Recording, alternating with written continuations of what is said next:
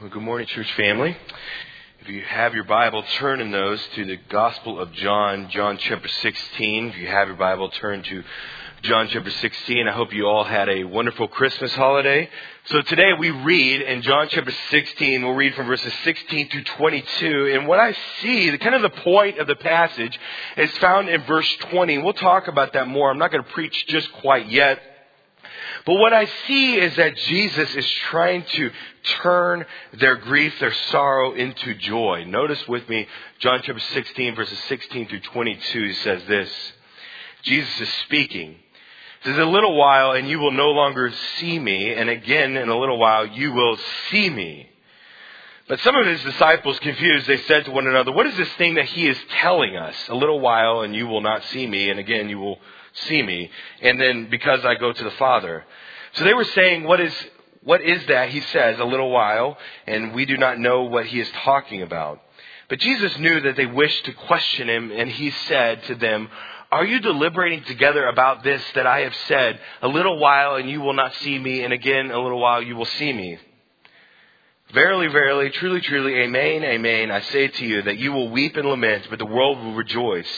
You will grieve, but your grief will be turned into joy. Whenever a woman is in labor, her, she has pain because her hour has come. But when she gives birth to the child, she no longer remembers the anguish because of the joy that a child has been born into the world. Therefore, you too have grief for now, but I will see you again, and your heart will rejoice, and no one will take that joy away from you. Amen. John chapter 16 is where we will unpack and land today. We spend all of our time there in those six or seven verses that we read aloud together. Before I go in too far, though, I would like to read a section of Scripture and then I would like to pray with you all. Psalm 19 says, The law of the Lord is perfect, restoring the soul. The testimony of the Lord is sure, making wise the simple. The precepts of the Lord are right, rejoicing the heart. The commandments of the Lord are pure. They are enlightening to the eyes. The fear of the Lord is clean, enduring forever. The judgments of the Lord are true. They are righteous altogether. They are more desirable than gold, yes, than fine gold, sweeter than the honey and the drippings of the honeycomb. Moreover, by them your servants are warned.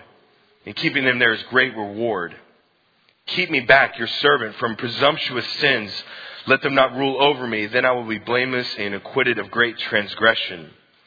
Let the words of my mouth and the meditations of my heart be acceptable in your sight, O Lord, my rock and my redeemer. Father, we come before you today to hear from you. We're not here for some academic exercise. We're not here just to learn a little bit more, but we are here to hear from you and your word. Lord, I pray your spirit today would be here to help us remember, to help us teach, and help us guide us into all truth. Lord, that we would be dependent and walk by your spirit according to your word. I Pray that you would bless today. In Jesus' name, amen.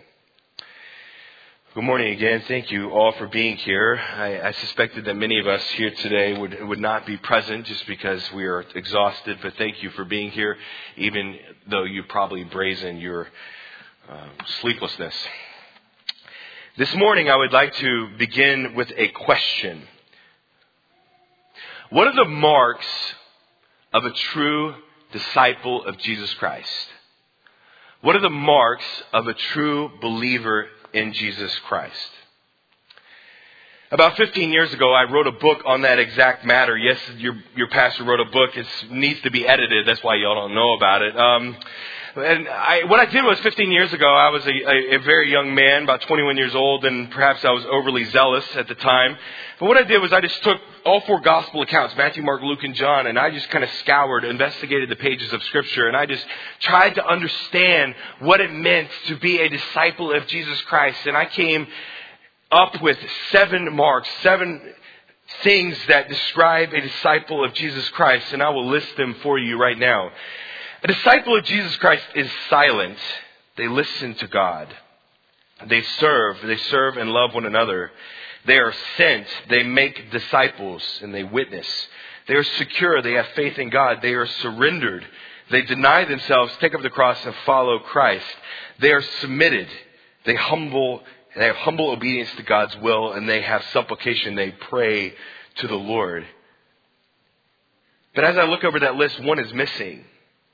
There is a mark that I did not see some 15 years ago that I see every day more and more in the scripture itself, and especially as we unpack the upper room discourse. What is missing? What is the one mark that we've seen over and over again? What is missing? John 15, 11. These things I've spoken to you so that my joy may be in you and that your joy may be made full. John 16, 24. Until now you have asked for nothing in my name. Ask and you will receive so that your joy may be made full. John 17, 13. But now I come to you and these things I speak in the world so that they may have my joy made full in themselves. Romans 15, 13. Now may the God of hope fill you with all joy and peace in believing, so that you abound in hope by the power of the Holy Spirit. Philippians chapter 4 verse 4. Rejoice in the Lord always. And again I say rejoice. 1 Peter 1 8. And though you have not seen me, you have loved me. You have loved him. And though you do not see him now, but believe in him, you greatly rejoice with joy inexpressible and full of glory. What is a mark of a true disciple of Jesus Christ? We should be marked by our joy. But how do we get it? How do we get the joy that God has for us? Because we live in a world that is not full of joy. We live and experience things in life that really sap our joy, that drain it away from us, slowly but surely, that sap our energy and the joy that we have from the Holy Spirit and that God has given to us. How do we turn our grief into joy? That is the question I seek to answer this morning. How do we take grief and turn it into joy? And why do I answer this question? It's because Jesus answers that in John chapter 16, verse 16 through 22. We see his disciples. Their energy is sapped. Their hope is disappearing. Their joy is fleeting. And Jesus speaks directly to them in that moment. He teaches them and he teaches us even today how to turn grief. That word grief, and we'll talk about that more here in just a minute. That word grief in verse 20 is the Greek word lupe. It means deep sadness or anguish. He teaches them how to take that anguish and turn it into overwhelming delight in the Lord. So if you have your Bible, if you haven't already, turn to John chapter 16, and that is kind of our quest, is how do we turn grief into joy. And just to let us quickly remember where we are in the story of the Gospel of John. We are, of course, in the upper room discourse. We have been in the upper room discourse, John chapter 13 through 17. We've been in that section of scripture for a long time. And when we come into John chapter 16, what is really about to happen? Jesus is about to be arrested in the Garden of Gethsemane. He is about to be crucified and he is about to lay in a tomb for three days. Three weeks ago, we looked at John chapter 16 verses 1 through 4, and then that's that pericope, that section of scripture. What is Jesus talking to the disciples about? He is telling them that they will be persecuted.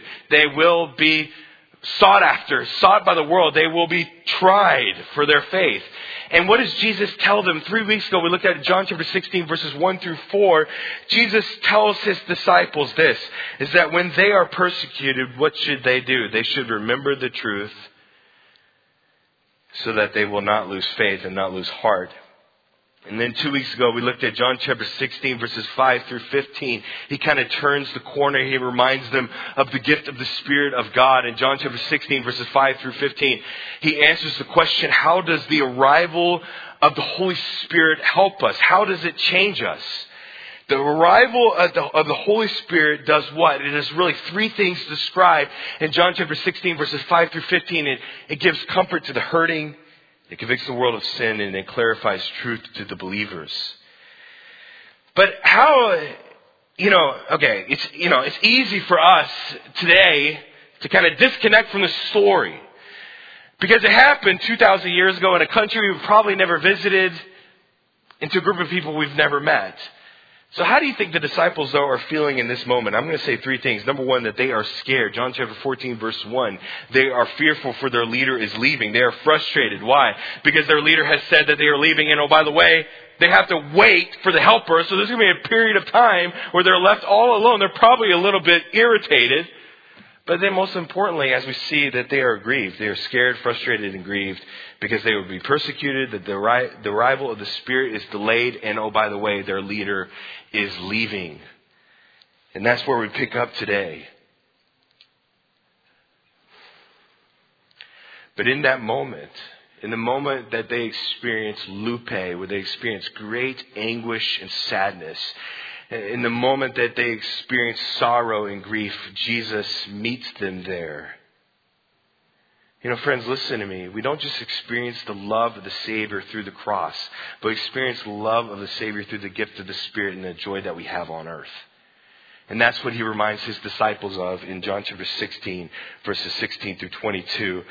And I'm going to first, I want you to kind of skip down in your text with me to verse 20. We're going to unpack that first because what I see in John chapter 16, verse 20, is kind of the point of the passage. Verse 20 says this Truly, truly, I say to you, he's talking to his disciples, that you will weep and lament. Great, thanks, Jesus. I'm sure this is thanks. But the world will rejoice. You will grieve, lupe, but your grief will be turned into joy. I want you to notice real quick in verse 20, the first two words there, it says truly, truly. Maybe your translation it says verily, verily. And in the original language, Jesus says amen, amen. What is Jesus doing? He uses those two words 25 times in the Gospel of John. Amen, amen. He says it 25 times, and he, what he is doing, he is calling his attention, the disciples' attention to the truth he is about to unveil. When Jesus says truly, truly, it is like me saying, hey friends, listen up. Listen to what I'm about to say. What he's about to say is uber, uber important. And what does Jesus say? He says, Truly, truly, I say to you that you will weep and lament, but the world will rejoice, but you will grieve, but your grief will be turned into joy. That word turn right there in the original language is the Greek word ginomai. It means to become or to be born again, to be changed. The word grief there, as I've already mentioned, is the Greek word lupe. It means deep anguish or sadness. So what is Jesus telling them? That the Spirit's arrival will allow them to push out, in a sense, the grief that they have at that moment and to experience joy that is overflowing. They become, they are changed into becoming more and more delighting in the Spirit of God and in Christ. That is the central premise or point of the passage that is the subject, we would say in fancy homiletical terms. But how do they get it? You know, verse 20 is kind of the point, but how do they get joy? Jesus gives them three different principles. If you notice in your text, verse 16, he gives them three principles to really turn their sadness into joy. But I want you to notice first, before I really give you the first principle, I want you to notice verse 16. It's a little confusing. So notice it. A little, in a little while, you will no longer see me. And again, in a little while, you will see me. What is he talking about there? How can we turn sorrow into joy? If you have your notes, principle number one is that we find joy by remembering the resurrection. Find joy by remembering the resurrection. Now, in verse 16, it doesn't seem real complicated, but it kind of is if you really want to dig down a little bit deeper into the original language. What's interesting is as I was unpacking verse 16, I looked at the Greek, I translated it, and it's just so vivid. Kind of give you an illustration. Reading the Bible in English is like reading the Bible in black and white, and reading the Bible in Greek is like reading the Bible in high definition color. You see the same basic image, but the Greek gives so much more detail. Because what you don't see in English is that Jesus actually uses two different words for see, S-E-E. Notice the first one, it, it is one word, and then the second one is a second word. What he literally means is this, a little while, and you will no longer see me, and again in a little while, you will see me. You will see me in a completely different light. What is Jesus talking about here? When, when, when will they not see him and when will they again see him? You know, being a pastor, really we, we appear maybe to be perfect. Sometimes we're far from it. Uh, and we are broken and sinful. That's why we need Jesus too. Amen. And we are strange. Uh, and I'm a bit strange because Thursday morning, I don't know if you've ever done this before, but Thursday morning at 6.30 in the morning, whatever reason I was up that early, uh, I was at 6.30 in the morning and I just woke up just meditating on this one verse and I was trying to figure out what does Jesus actually mean by a little while you'll no longer see me and again in a little while you will see me? There was, there was confusion at Thursday morning at 6.30 and I felt just like the disciples. Notice the disciples are confused too. Verse 17.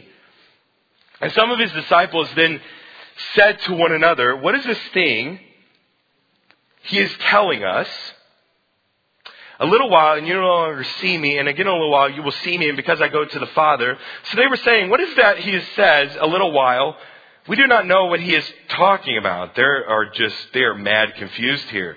But notice that they have three different questions. They take Jesus' statement in verse 16 and they come up with three questions that they seek to have answers for. Question number one is, what is he telling us by verse 16? Question number two is, what does he mean that he goes to the Father? And then question number three that they have is, what does Jesus mean by a little while? The, the, the third question they have is a sense of time. They are stumped. They're confused. But let's give them a little bit of grace. Why do I say that? Because they've been up all day. It's Thursday night, friends. They just had the Passover meal. They spent the Passover meal in John 13 and 14. They left at the end of John 14, heading toward the Mount of Olives. They haven't slept yet. So it's like me Christmas Eve night at 3 a.m. I was uh, sleep deprived and putting together this little wood kitchen for my daughters just to see a smile on their face. Can anybody relate to me in the room? Okay. So that's them right now. They're, they're sleep deprived. They're deranged. They don't really understand what is going on. But there's something a little bit deeper. They're more than sleep deprived, but they are struggling to understand the plan of God. They're trying to understand what God's course and events of actions are to come. Can I just speak to us in this room? Aren't we just like the disciples a lot of times? We don't really understand why God is doing what He is doing. We don't understand why God is allowing us to go through certain seasons of life. We all are just like the disciples, that we struggle to really understand the plan of God. And what I love about Jesus is he's not here shaming them. He's in there, he meets them in their sorrow and in their confusion. Notice verse 16. I'm going to actually explain it now, what Jesus is talking about. And what I found interesting in John chapter 16 is that scholars like to argue about this stuff. If you, if you ever want to see a little bit of theological drama, just pick up about three or four different commentaries and see the, the food fight that is happening in commentaries. It's quite fun sometimes. And we see them kind of having a, a mud fight here, and I saw them in commentaries, but the meaning of 16 is actually quite plain.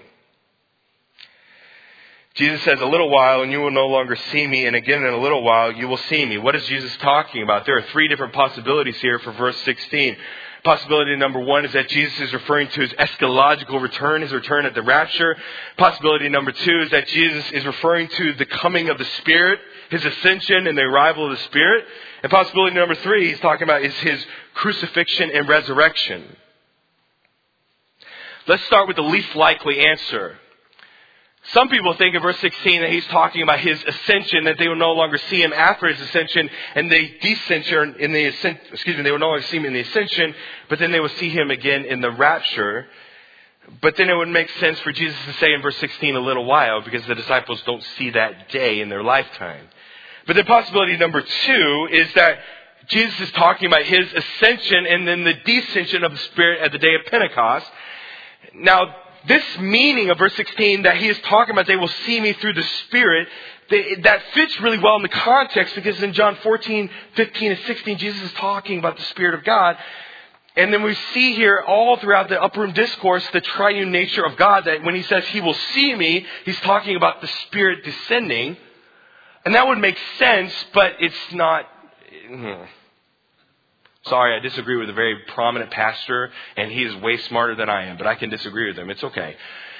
but the possibility that I see in verse 16 is Jesus is talking about his crucifixion and his resurrection. That they will no longer see him. What does he mean by that? That one day, very soon, within the next 12 hours, in a little while, it's the wee hours of the morning, right before he is crucified. It's probably 3 a.m. They're sitting up on the Mount of Olives, and no wonder they fall asleep when Jesus tells them to pray. They fall asleep, and, and he says to them, in a little while, oh, by the way, in a little while, Judas is going to betray me, and then I will be crucified on the Mount of Golgotha. And then they will no longer see me, but then they will really see him in his glory in his, after his resurrection. In my opinion, verse 16 is describing Jesus' death and resurrection.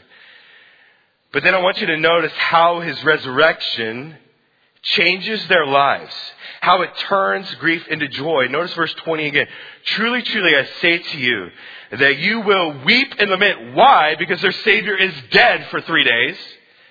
But the world will rejoice. Why? Because the Savior is dead for three days.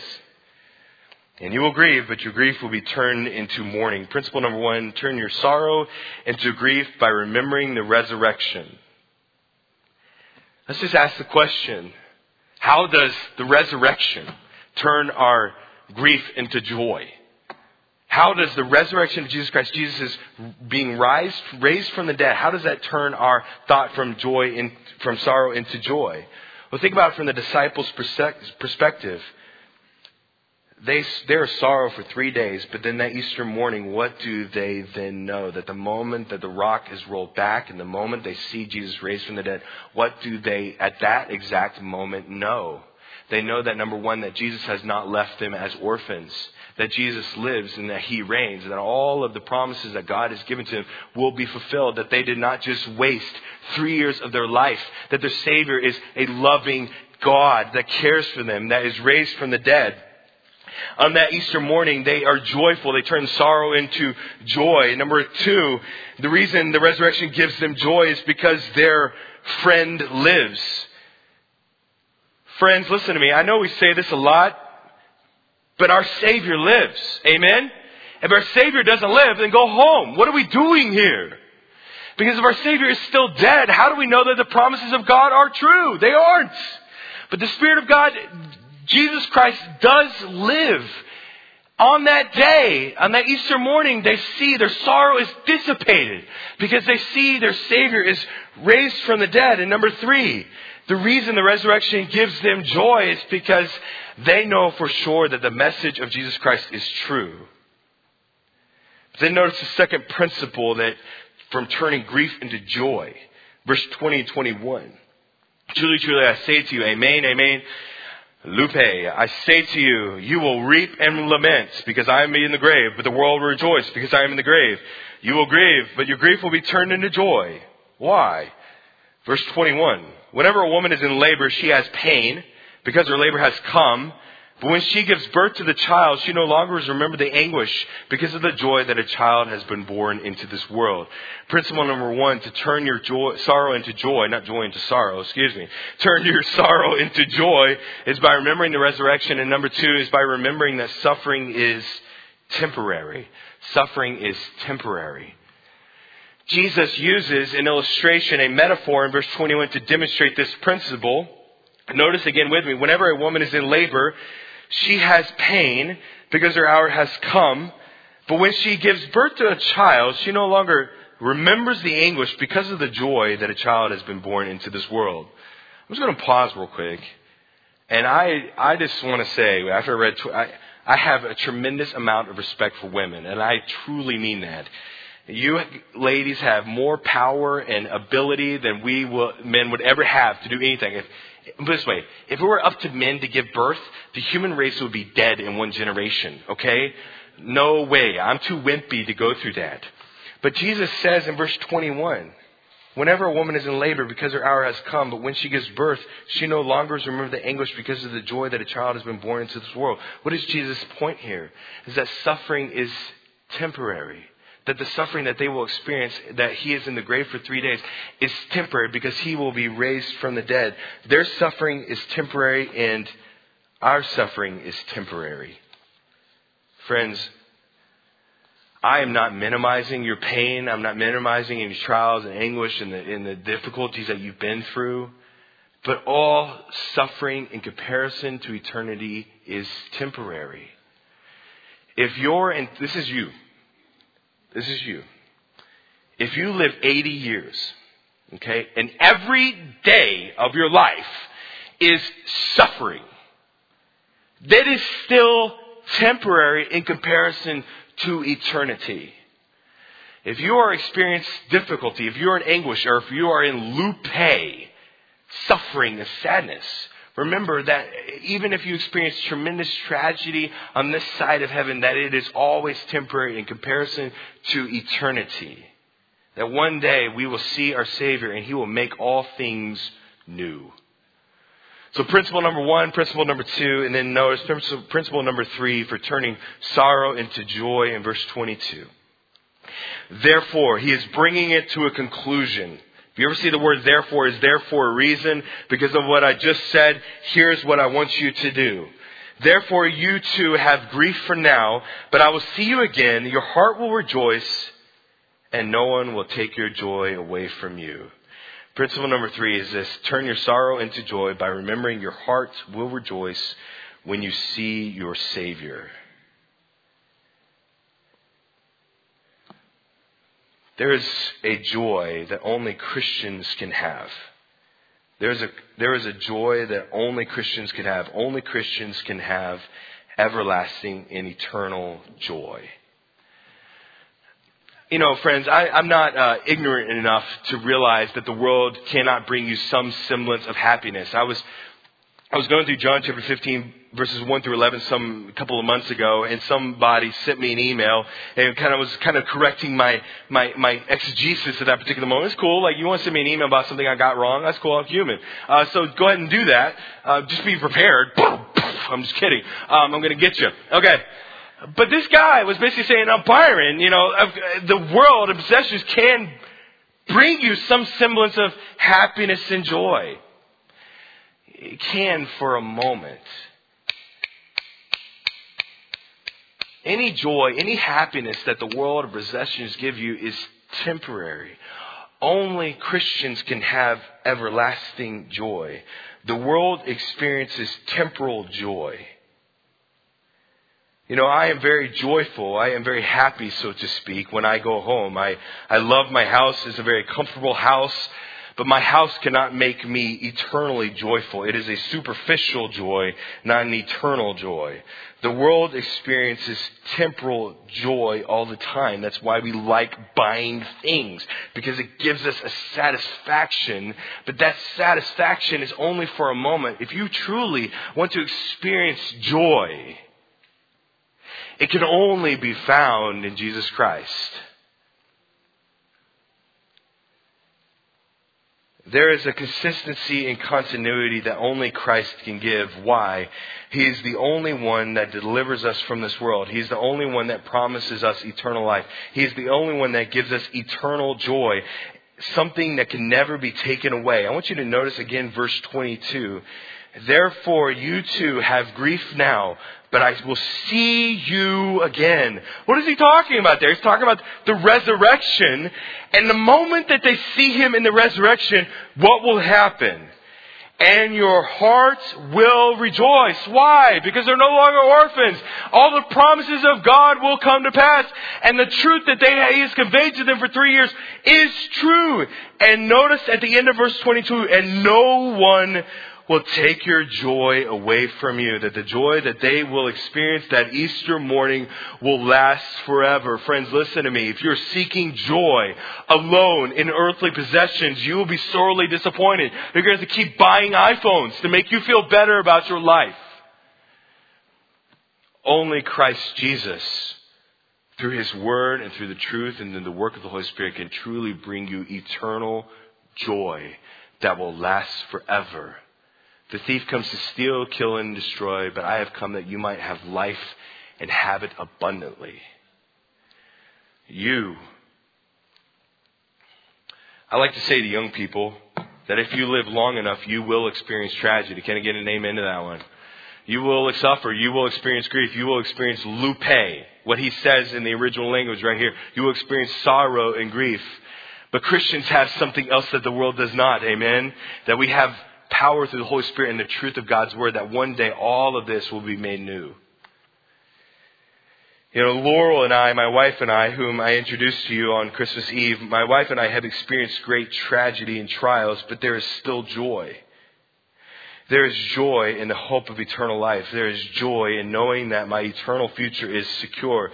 There is joy knowing my grief is temporary. There is joy knowing that I will see Jesus face to face. Think about that day. Friends, listen to me. Think about the day that you will see Jesus face to face, just like them. They saw Jesus face to face again at the moment of the resurrection, and we will see Jesus face to face when one of two things happens. Either when he comes down and takes us up, Lord, please come and deliver us from this madness of this world. Can I get an amen? It is crazy out there, friends. That we will see him face to face when he raptures us, or we will see him face to face when we pass on from this life. But either way, one day, you will see Jesus with your own eyes. You will see him as he truly is. And maybe that day is the day that you pass on from this earth and you leave behind your ailing body and you embrace your eternal home. One day, you and I will see Jesus, and what a day that will be. The day we see Jesus is the day that we will realize that all of his promises are true. One day we will see Jesus, and then that day will never end. For a believer in Jesus Christ, grief is temporary. For a believer in Jesus Christ, death is not the end, but it is merely the beginning. For a believer in Jesus Christ, the moment you see your Savior, that moment will never end. How do you turn sorrow into joy? Turn your sorrow into joy by remembering the resurrection, by remembering the pains of childbirth. Suffering is temporary, and by remembering that you will rejoice when you see your Savior. That's the point of the passage. Now I must close. But I want to tell you something. I want to talk to two different groups of people before I close. And it's the same two groups of people every Sunday morning. If you're a believer in Jesus Christ, what should you do with this message? You know, the truth of God's Word is beautiful and it's wonderful. But we must prove ourselves to be doers of the Word and not just hearers, as Dwight said last week. So what do we do with it? What do we do with these three principles? Let's, uh, let's just answer the question. Okay, so who's Jesus talking to again here? He's he, Jesus is talking to his disciples, and what does Jesus want them to do? What is Jesus doing? He is preparing them for what is to come. He knows the future. He knows that they will be deeply sad because he will be tried before before Herod. He will be tried before Pontius Pilate. He will be tried before the chief priests and the scribes. He will be then crucified and he will be put in a tomb of a, uh, he will be put in a rich man's tomb and he will be almost seemingly forgotten about. They, he, they will be very, very sad. He is preparing them for what is to come. And he, Jesus saying that in that moment, remember, remember, remember, remember that you will see me again. Remember that your suffering is temporary. Remember this. That's my application for you today, is this. File it away. File this sermon, these principles away in your mind. Because one day, if you're young or if you're of any age really, you will experience suffering. Amen? That's just the reality of life. So put this sermon away. Put it in the file away in your mind that one day you will experience something that you never thought you would. And you will have to reach back into your mind and say, I remember Byron some 25 years ago was talking about turning sorrow into joy. And then what did he say? Pull it up from the back of your mind. That Christ's resurrection brings us joy, that suffering is temporary, and that we will see one day our Savior with our own eyes in heaven. File it away. But this, this joy is not promised to everyone. It is not promised to everyone who has ever lived, but only to those who are believers in Jesus Christ as Lord of your life. In fact, if you are not a believer in Jesus Christ, if you have never trusted Him, if He has never become master of your life, if you have been running from the Lord for as long as you can remember, if you're online and you're just hearing me talk and you're not sure where your relationship with God is, then joy, if you're not a believer, is not promised to you. In fact, it's the opposite. If you're not a believer in Jesus Christ, death will not be triumphant, but it will be traumatic. If you die without Jesus Christ as Savior of your life, the Bible teaches that you will end up in hell. Preachers don't like talking about that. They either like talking about it a whole lot because it puts fear into people and people go and go up to the altar or they never talk about it at all. But let's not run from it. And I'm not sitting here firing brimstone brimstone you. I'm not trying to shame you or guilt you or make you fearful of believing in Jesus Christ because one day you will end up in hell. It's just what the Bible teaches. Don't be mad at me. It's just the truth. Sorry. If you do not know Jesus Christ as your Lord and Savior, the day that you die will not be triumphant. It will be traumatic. Can I get an amen? It will not be pleasant for you. But you have a choice. You don't have to be that way. Jesus Christ has come, and not only has He given you joy, but He's given you the gift of eternal life and an earthly abundant life. Jesus Christ, why did Jesus Christ come? He come, came to die for my sin, to pay for my debt in full, and to give me the gift of eternal life by faith in Him. If you've never trusted in Jesus Christ, if He has not become Lord and Savior of your life, then today you have an opportunity to believe. Believe, turn, repent, follow Him with your life. If you have any questions about that, feel free to see me after the service or talk to anybody that you see here that's been at Calvary for a long period of time. I'm sure they would love to answer any questions that you have. Pray with me, friends. Heavenly Father, I know I'm ending early today. Uh, Lord, I, uh, you know, I pray that we would not seek joy in this world, but that we would remember and we would seek the joy that only you can give. Lord, many of us here today, because of the Christmas holidays, forgetting or foregoing what we used to have, having the sorrow and tragedy of many people passing here at Calvary Bible Church. Lord, I just pray for joy for them, that they would just experience the Spirit of God through the truth of your word. This is supernatural uh, delight that you can only give. Lord, be with them in the midst of their grief and sorrow, in the midst of their lupe. And Lord, I just pray that we would file this sermon away. Because one day we will struggle to understand your ways. One day we would be just like the disciples, not understanding why you've allowed what you've allowed in our life. And Lord, one day I pray the Spirit of God would take the truth of your word and help us remember and help us clarify to help us walk by the Spirit of God be with today, and I thank you for today. I thank you for this church. What a man, I Lord, I just want to say, um, I love this church. These are my people. These are my peeps, as I used to say. And Lord, I just thank you for each of them. Thank you for those that are tuning in online, for those that aren't here, that are traveling. I just pray for blessing upon them, keep them safe. And I just thank you for today. May you be glorified. And we lift it up in Jesus' name.